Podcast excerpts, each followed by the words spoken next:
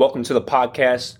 Today, have George Bloom with me. George Bloom's a top realtor of Jacksonville, Florida. He's been a top realtor up there for the past three, four years. Been the winner of the Triple Gold Award. Triple Gold Award uh, for the past three four years, and just this year I received a top producer, which is out of the entire North Florida region, out of seven thousand agents. So I know I've had George on here a few times before, and I'm always excited to bring him on because of his knowledge in real estate, his experience in real estate, and really his commitment to the customer and commitment to his company. So, George, welcome back on the podcast. Thanks again. for having me, Bobby. I appreciate it. So, George, one of the first things I've got um, this podcast will go over interest and inflation. And when we look at rent prices over the past couple years, they've really taken off and increased a lot. But over the past six months, rent prices have actually started to come down. What, what are you actually seeing out there in the market with rental prices? Yeah, I still think they're not super high compared to the, compared to where they used to be, but they're definitely still up there, teetering on, slightly coming down a little bit.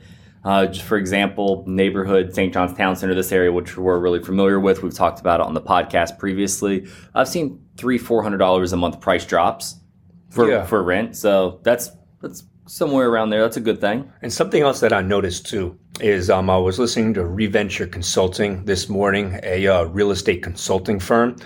And uh, one thing that they're reporting is right now, um, there's a backlog throughout the country of 900,000 apartment units that are currently under construction due to be completed over the next 12 months. So market price, market rental prices have come down um, a few hundred dollars in the last six months on a national average. But with 900,000 units Wow. set to hit the market over the next 12 months, prices will be coming down. At Oh, least yeah. that's what we would expect to see. You would think that if there's going to be 9,000 900,000. 900,000 additional inventory rental units available, you're going to see some a lot of inventory open up, which that's going to help drive those rent prices back down. Which is a good thing if you're someone looking to rent. I mean, uh, most people are feeling the pressure and the pain of the prices throughout the country of everything from foods to goods and services, and let alone mortgage payment or rental payment. So I think that's good news for anybody that's looking to um, get involved with rent. Now, if you're somebody that's doing rentals or has done rentals, you probably don't like hearing that news, but Right. um, just the reality of the situation. I mean, it's it's stabilizing a little bit compared to where the market was, you know, a few years ago or four years ago.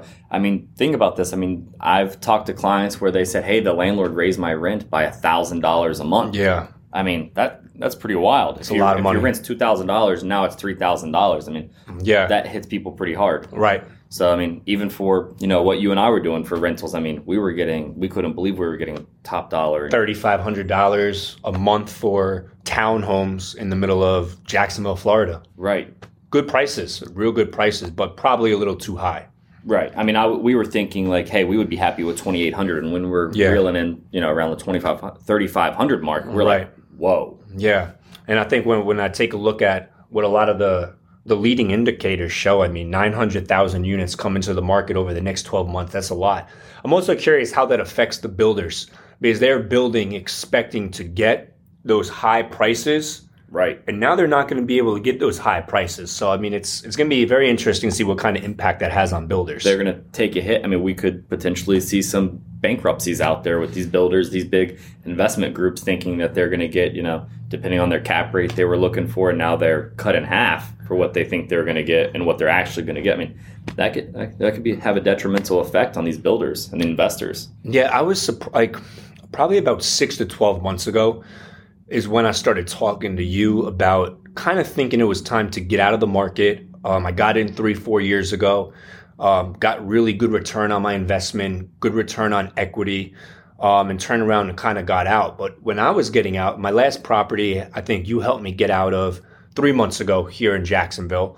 Um, Tip but of I- the wave. tip of the wave. I mean, that was, I feel like that was the big, the last big wave. Yeah, I was surprised at how many investors were still trying to get in at that point right there and didn't realize that there, there could be a correction coming. Right. Um, if I give you a couple cities right now where rent prices are actually still rising year over year Cincinnati, Pittsburgh, Indianapolis, Nashville, Portland, New York, Newark, Nassau, New Brunswick, San Antonio, all 17% to 26% year over year increases. And then when you look at where it's decreased the most year over year, Milwaukee, Minneapolis, Jacksonville, Baltimore. So it's interesting, although, like on a national average level, rental prices have decreased in the last six months. When you actually look at um, the whole country totally, um, still you have certain areas that have increased pretty dramatically in a year over year basis. Right. And I would be really interested to see the numbers for what is the percentage of increase in rent in say Jacksonville throughout the country what is that rent increase percentage for those last couple years? Because I know it's been crazy like, yeah. you know 80% 50% just crazy increase. It would be very interested to compare one of those that have actually dropped to for example example let's say pittsburgh who is still on the rise. Right. What are those two comparisons one that's still rising and then one that's dropped? You're probably going to see in jacksonville versus pittsburgh a higher increase in like uh, super growth yeah versus pittsburgh who maybe had a slow, steady growth and is still actually growing where Jacksonville maybe topped out at this certain time. Yeah, like the the Sun Belt, Phoenix, Texas, all the way here towards Florida has always been known as those up and down markets, much more volatile, like you're getting to, where there are certain markets that have been much more stable over time. And to your question right here, when we look at median national asking rent prices since 2019, you're right. In 2019, the national average was 1600 as compared to right now the national average $2,000. $2,000, $2,040 to be exact. So, wow. But about 15% increase in rental prices over the past few years. Right. Um, and then to uh, kind of switch gears a little bit too, looking at home prices. I mean, if you look at home prices over the past few years, um, they've gone up pretty dramatically. And I mean, what what have what have I mean, you you probably have had so many happy clients. Oh, over the past few years, I'd be curious, like, what what are your experiences been with your your customers over the last twelve months for those that have been getting out of the market? So, a lot of my clients, for example, that I helped purchase homes in the past, you know, let's just say five years, from when they got out within the last year, the last 12 months, I mean, talk about capitalizing on market growth. Yeah. I mean, I have clients walking away that have put zero down on their house using their VA loan that have walked away with mm. $100,000 plus. Right. Like, think about buying a house three years ago with zero down. Say you pay $300,000 for this house and you put zero money down to buy that house, and then you sell the house two years later and walk away with $100,000 cash. Yeah. I mean, that just that says something about market growth right yeah. there. I mean, what is that percentage compared to, you know, in five years or five years before that? Year over right. year growth. Yeah. You're not seeing, you're not making $100,000 from a two year investment. Right.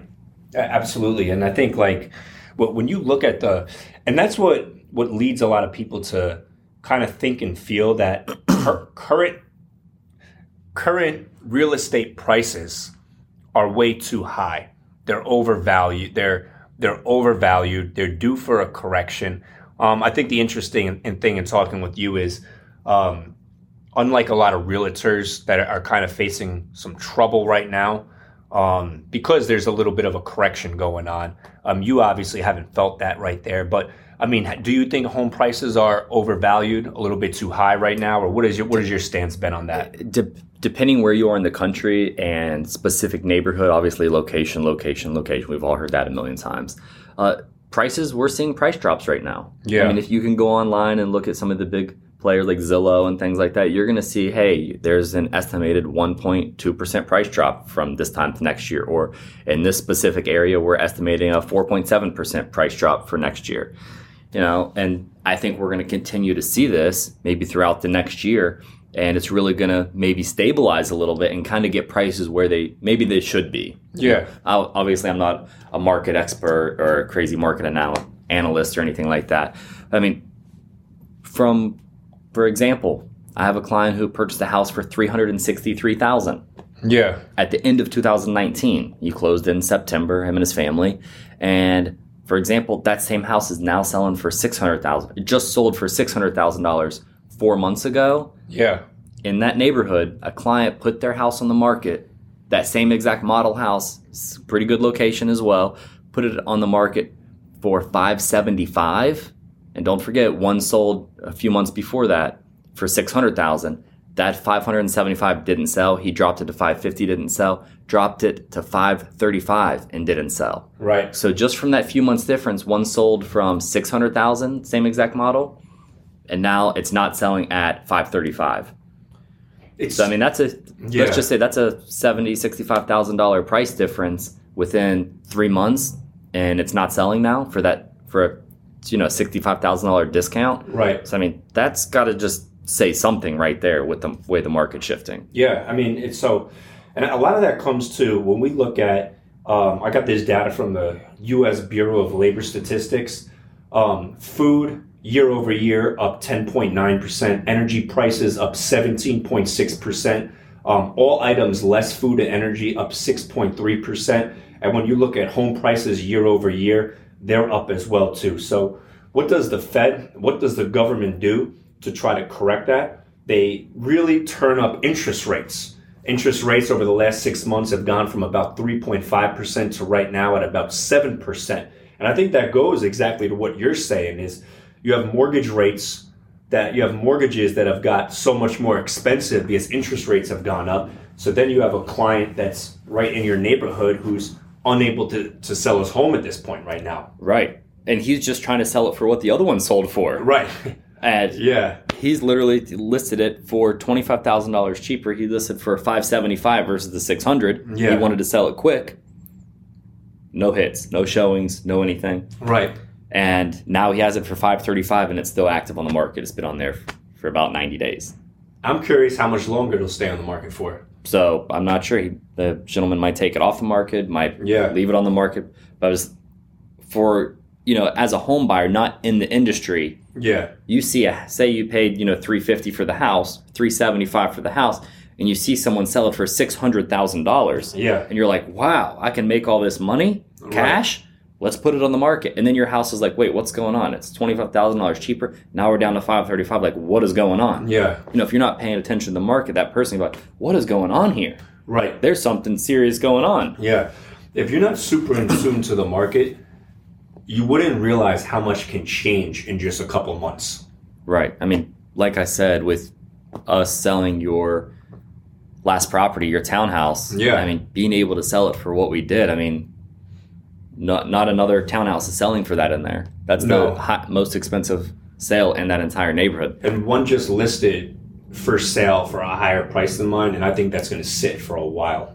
that's not i think that one was like 499 or something It's or- not going to move. that's yeah. that's not moving Right. And it looks beautiful too. Brand new. it's the same model as yours Same model. And They- I don't even think they moved furniture in there. It looked like there was an investor that bought it or, and never actually move furniture in. That's just trying to sell it now. Right. I mean, they're. I think they're going to be surprised to see that. Why is no one looking at this house? Yeah. And the other interesting thing too is if you don't pay attention to the market, like when we had sold mine for four hundred and sixty thousand dollars, just a few weeks later somebody listed the same model for three ninety five. Made no sense. Right. Listed and sold for three ninety five. Right. We would have, and I told you, I was like, we would have bought that right then. Right. So like if you're someone that's getting ready to buy or sell, you gotta be in tune to your neighborhood. You gotta be in tune to the market. Otherwise you don't know if you're getting a good deal or a bad deal. Right.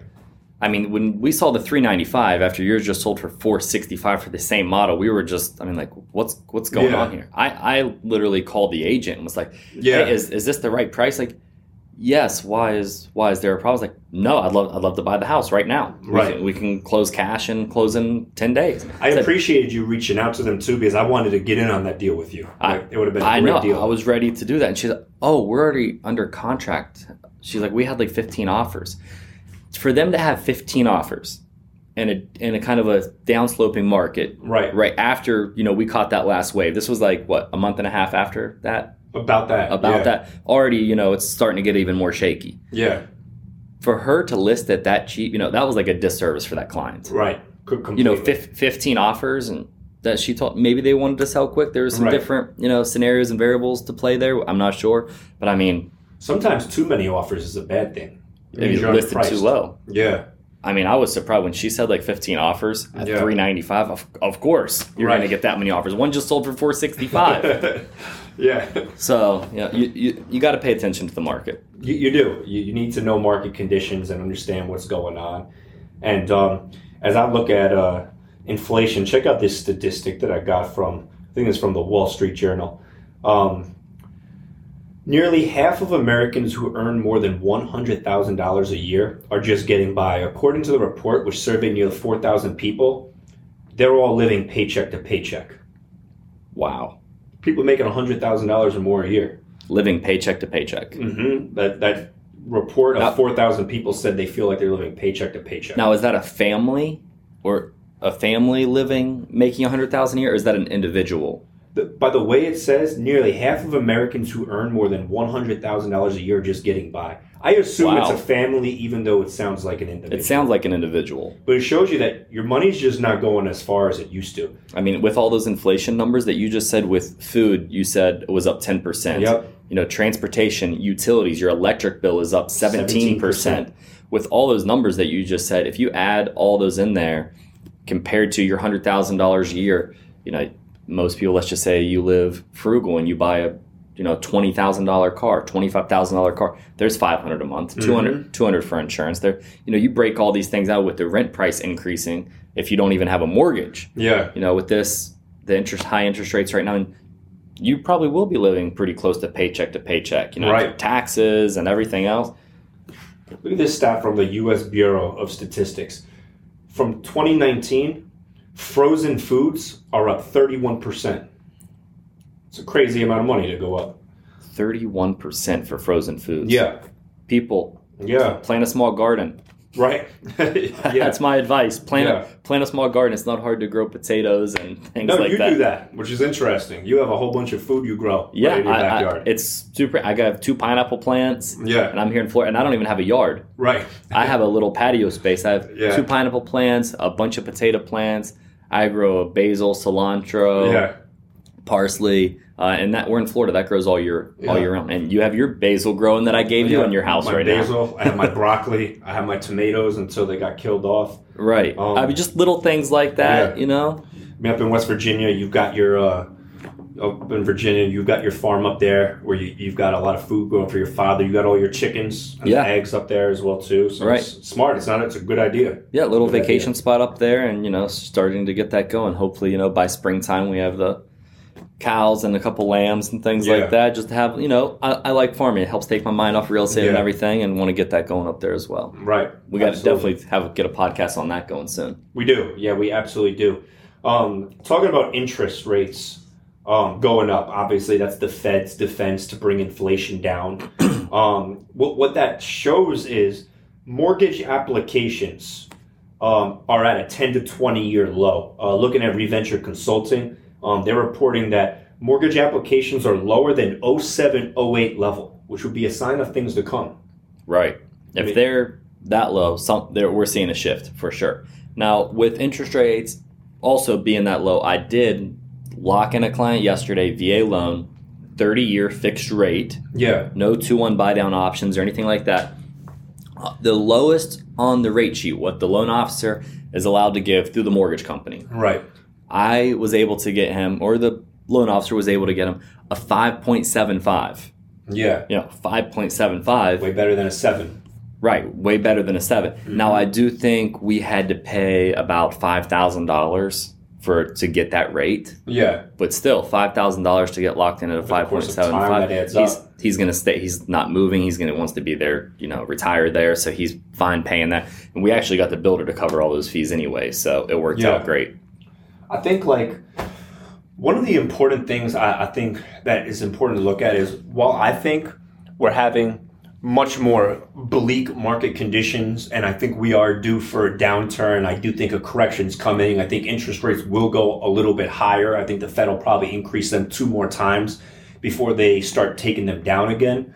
Um, it's a it's a tough time for buyers, sellers, and realtors, but um, you know the the information that you just went over right there shows that a good realtor knows how to still negotiate in bad market conditions between the buyer sellers and the home builders and the, the loan companies to still fight on his client's behalf to get good deals.